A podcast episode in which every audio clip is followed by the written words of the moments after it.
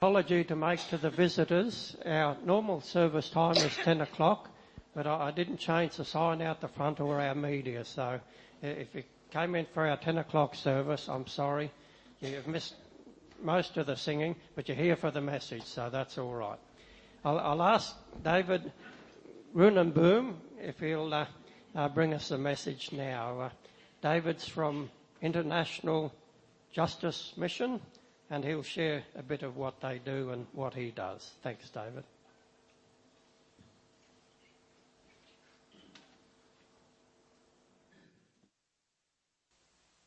I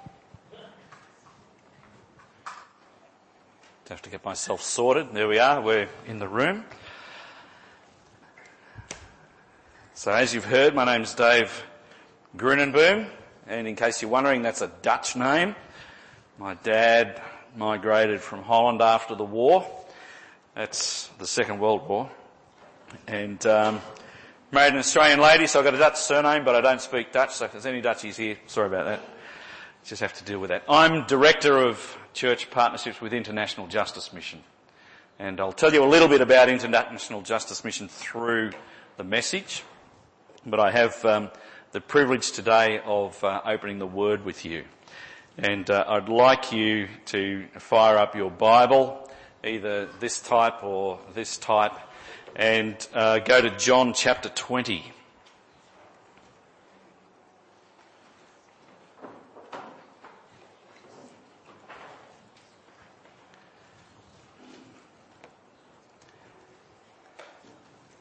And I'm going to read from verse 11 through to 18. Now Mary stood outside the tomb crying, and as she wept, she bent over to look into the tomb and saw two angels in white, seated where Jesus' body had been, one at the head and the other at the foot. And they asked her, "Woman, why are you crying?" "They've taken my Lord away," she said, "and I don't know where they have put him." At this, she turned round and saw Jesus standing there, but she did not realise it was Jesus. He asked her, "Woman, why are you crying? Who is it you are looking for?" Thinking he was the gardener, she said, "Sir, if you have carried him away, tell me where you have put him, and I will get him." Jesus said to her, "Mary." She turned toward him and cried out in Aramaic, "Rabboni," which means teacher. Jesus said, "Do not hold on to me, for I have not yet ascended to the Father. Go instead to my brothers and tell them, I'm ascending to my Father and your Father, to my God and your God." Mary Magdalene went to the disciples with the news, "I have seen the Lord," and she told them that he had said these things to her.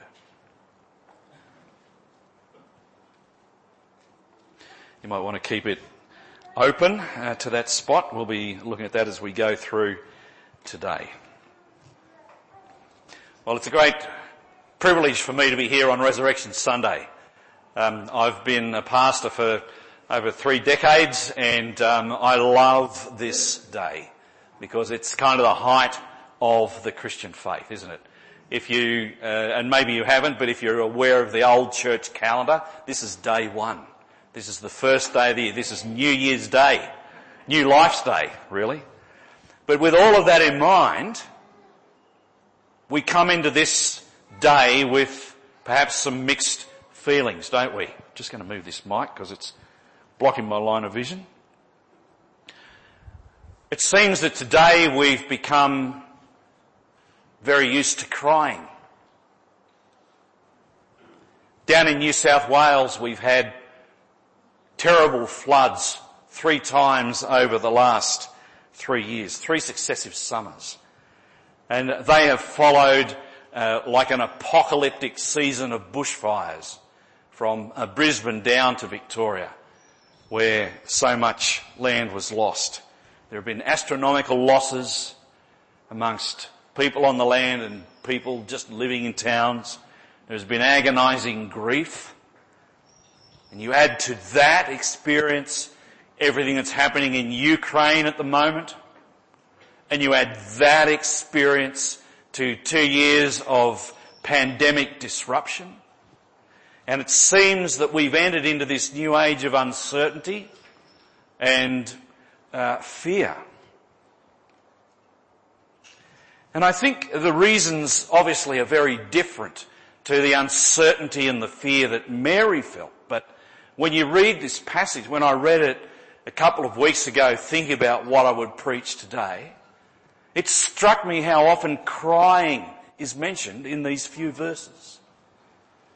Verse 11, "Now Mary stood outside the tomb crying, and as she wept, she bent over to look into the tomb." Verse 13, they asked her, "Woman, why are you crying?"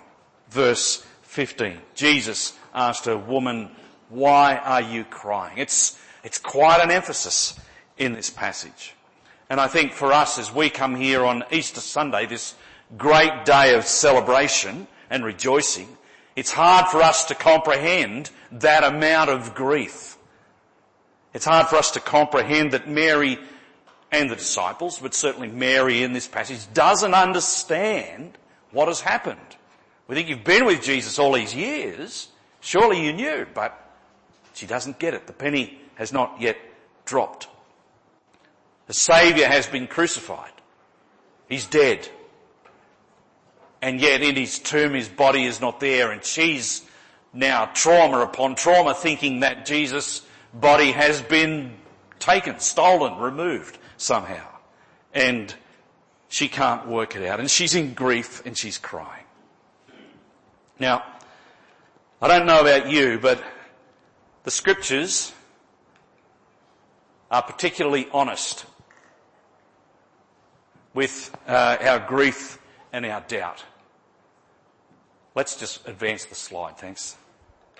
Sometimes technology works and sometimes it doesn't. Most of the time it doesn't. The scriptures are very honest about doubt, and very honest about grief, and very honest about the difficulties of life. They're uncomfortably frank about the dark and the sharp edges of grief and darkness. And if you've read the Psalms, you will have picked this up. And I think it's good for us that the scriptures are honest about grief, and they're honest about doubt. Because today we live in this tension, don't we? We come in here today, Jesus is risen, hallelujah, praise God, and yet we may be weeping or crying or grieving about a whole host of different things that might be happening in our lives. At International Justice Mission, this is our day-to-day reality. We are a community dedicated toward the end of slavery and violence against the poor. We're a community of lawyers, counsellors, social workers, investigators and activists. We are passionately motivated by our faith in the risen Jesus. We live by the truth that he is risen and he is Lord over all. And every day we see the reality of slavery. With all of that truth, with all of that praise, with all of that acknowledgement, we live with the reality of slavery today. Next slide. The reality is that today there are 40 million, over 40 million people in slavery in our world. Now that's more than there have ever been. 2/3 of that number are women and children. And 60% of them are in our own Asia-Pacific region. It's a horrifying statistic. So, as we live our lives of safety, relatively, and comfort, relatively, for many people in the world, and the majority, probably in the high 90%,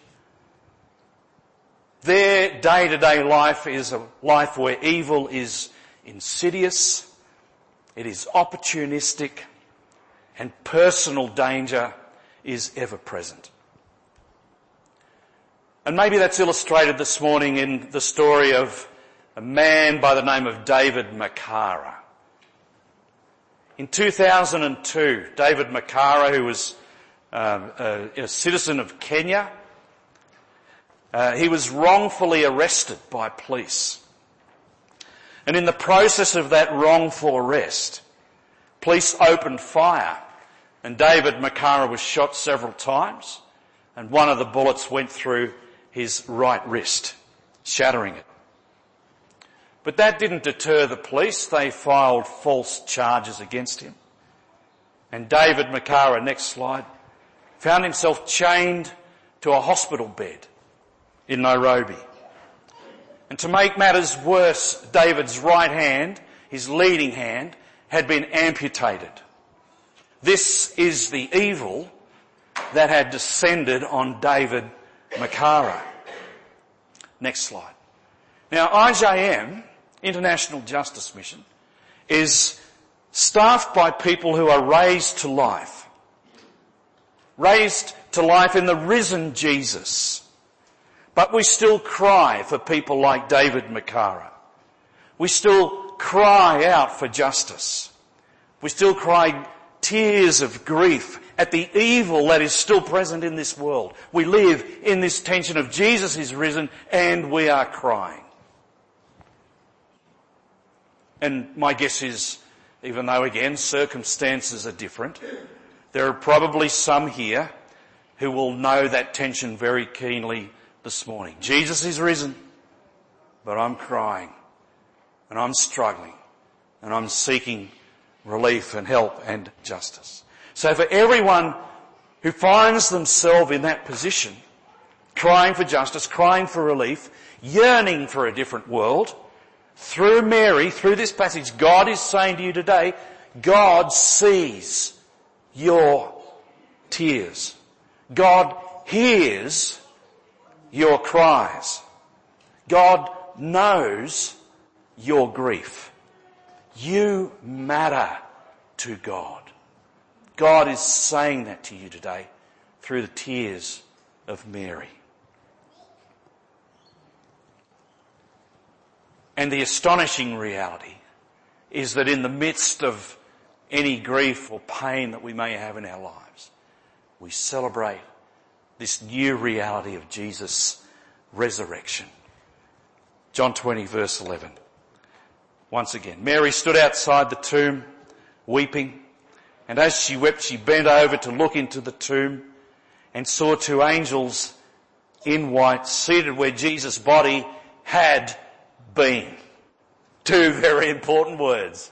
Jesus' body had been. The something else that's going on is that the tomb is empty.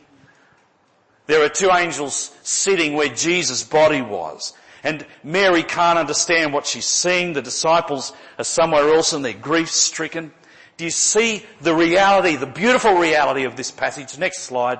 Is that all of their ignorance, all of their fear, all of their uncertainty doesn't change the reality that Jesus is risen. Isn't that a great comfort to us today? Because how much unbelief do we see in our world? Much. A great deal. Does it change the reality that Jesus is risen?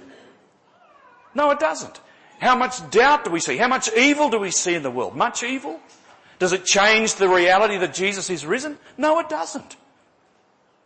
How much difficulty do we have in the world living as Christians?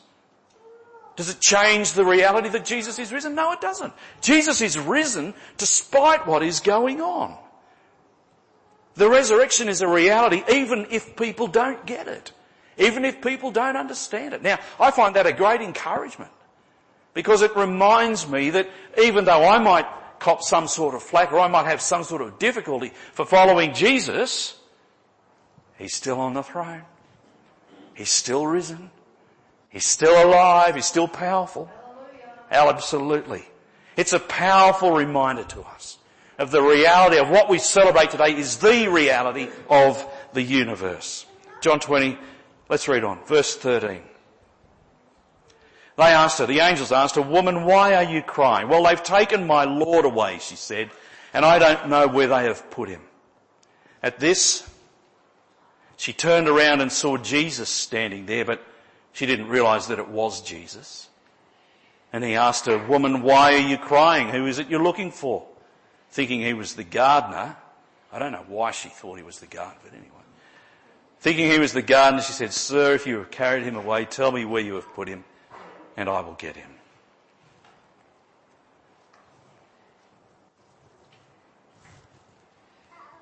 Jesus is standing there.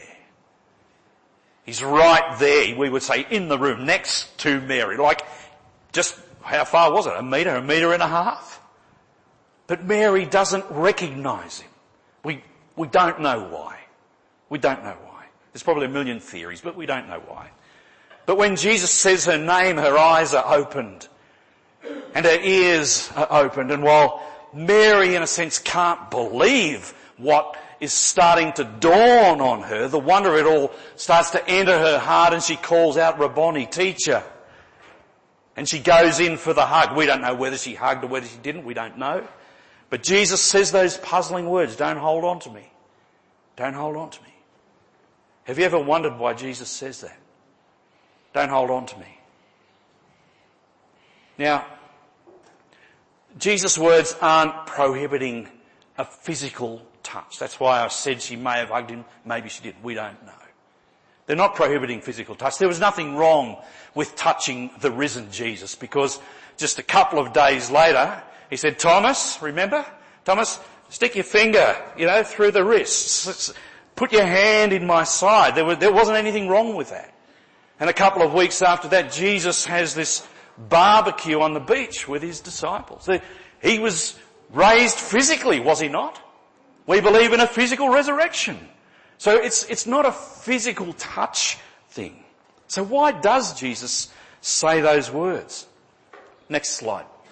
Jesus says this so Mary knows that because he's risen, everything has changed. Everything has changed. Because he has risen, the way that Mary relates to Jesus, the way that the disciples relate to Jesus has changed. Everything has changed for the better. It's kind of like the moving from the pre-crucified Jesus to the risen Jesus. It sounds obvious to us, but it was not obvious to Mary. And here's the thing. Despite what Mary saw on Friday, and it would have been horrific, it would have been agonising, despite everything she thought she knew right up to that point, there was another truth. There was an astonishing truth that the new world of Jesus' resurrected life has conquered the old world of sin and death and the fall. Up from the grave he arose with a mighty triumph over his foes. He arose what's the next word? Victor of the dark domain. And he lives forever with his saints to reign. He arose. Hallelujah. Christ arose. He was alive, and the world would never be the same again. So for Mary to hold on to Jesus would be to hold on to the Jesus before his death. For Mary to hold on to Jesus would be to hold on to the pre-resurrection Jesus. And why would you want to do that? As Paul would later write, if Jesus has not been raised, your faith is futile. You are still in your sins. Don't hold on to that, Mary. Dear me, don't hold on to that. It was good, we had great times, but don't hold on to that reality, because a new reality has begun. Day one, Sunday, Resurrection Day. See, it's not just the truth that Jesus has risen. We believe that he's risen. I mean, that's a cornerstone creed, the cornerstone creed of the Christian faith. But I'm telling you, if all you do is hold it as a truth in your mind, you probably haven't caught on to the reality. It's not just the truth that Jesus has risen, it's the jaw-dropping significance of it all. That a new world has begun, a new world of life in Christ, a universe where Jesus is Lord over all. Not one square centimetre of this universe is outside of the reign of our Saviour and Lord. Paul says, as he writes to the Ephesian church, he says these words, Ephesians 1, if you want to go there, verse 20. When God raised Christ from the dead and seated him at his right hand in the heavenly realms, far above all rule and authority, power and dominion and every name that is invoked, not only in the present age but also in the age to come. And God placed all things. How many things? All of them. Everything. God placed all things under his feet and appointed him to be the head over everything. Everything. For the church. Which is his body, the fullness of him who fills everything in every way. That's a sermon in itself. I'm not going to go there. But the reality is Jesus is Lord over all. He's the risen and ascended King over this universe. So, even if we are crying today, the risen Jesus is far above all rule and authority, power and dominion. That one reality determines everything else in our lives, does it not? Death has not won. Evil has not won. And it will not overcome.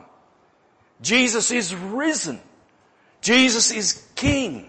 Jesus is Lord. Love is victorious. And life, the life of God in Jesus, has conquered. So Mary, you want to tell something? Go tell my brothers that reality. Don't hold on to the way it was. Hang on to the new reality. Tell my brothers that. Tell my sisters that. Tell them all this glorious truth that Jesus is King and no power on earth is greater than his. So our challenge as Christians, as people who go by the name of Jesus, is to take this amazing truth of the risen Saviour into our broken lives and into the broken world.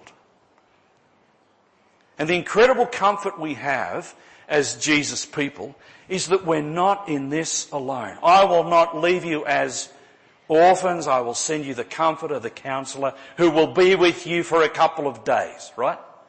Who will be with you forever. He's with us today. You know, Jesus is living and alive in us through his Spirit today. We are not orphans. Next slide. The risen Jesus is at work in us, his people, putting his broken world, putting us back together again. It's kind of the Humpty Dumpty theology.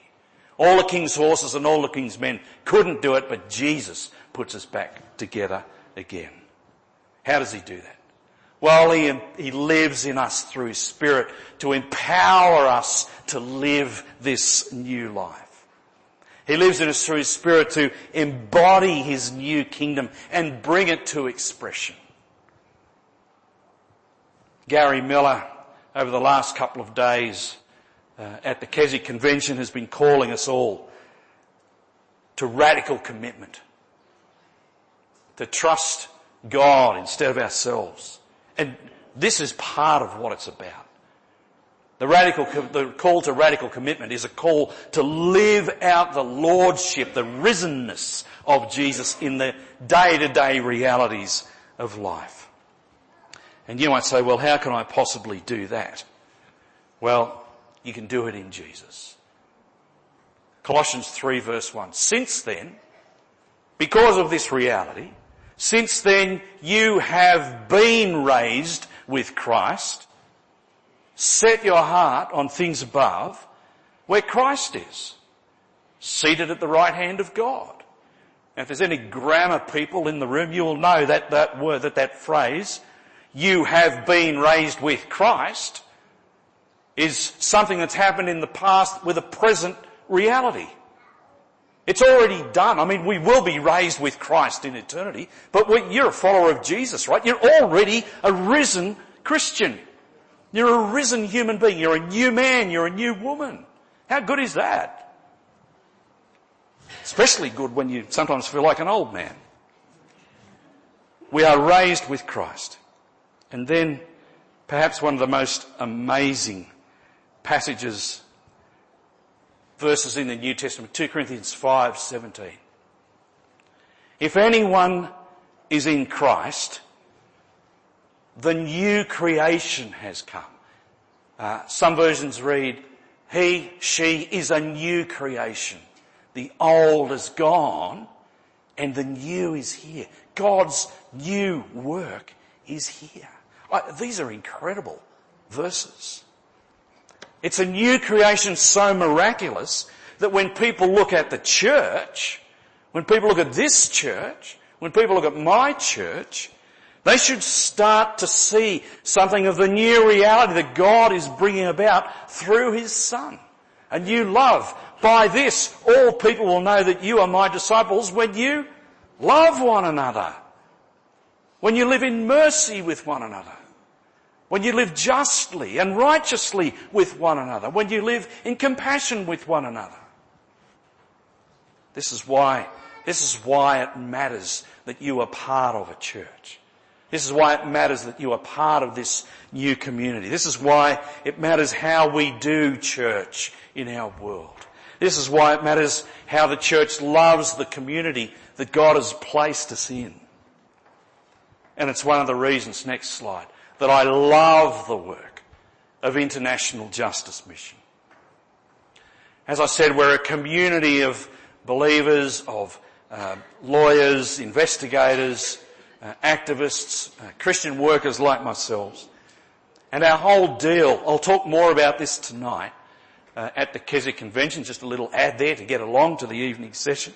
But we're about strengthening justice systems. And that sounds kind of namby-pamby. What does that mean? Well, we've trained in the last 20 years, we've trained over 150,000 investigators, police officers, judges, magistrates, given them specialised training in how to do their work more effectively so that poor and vulnerable people are protected, so that people are never enslaved in the kind of ways that they are now. In the last 25 years, we've rescued over 76,000 people out of slavery and out of situations of violence. We do that in partnership with law enforcement. We're not vigilantes. We're not paramilitaries. We basically build capacity within police departments to do this work in the way that they should do it. Okay? I could talk a lot about that. We've worked for the conviction of 4,500 people in all of our perpetrators of violence, that is. In all of our field offices, we have a good number of very, very smart lawyers who are all indigenous people to that country. So in Thailand, they're all Thais. In India, they're all Indian nationals and so on and so forth. This is not a Western operation in developing countries. It's a developing country operation in developing countries. And we develop that and encourage that and build capacity amongst those people. In all of that, we are breaking the cycles of violence that allow slavery to thrive in our world.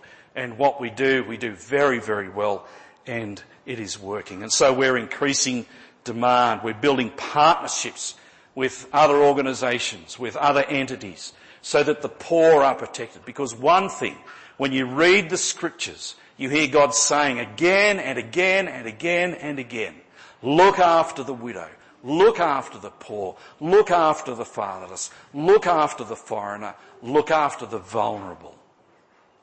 It's one of the reasons Israel and Judah both went into exile.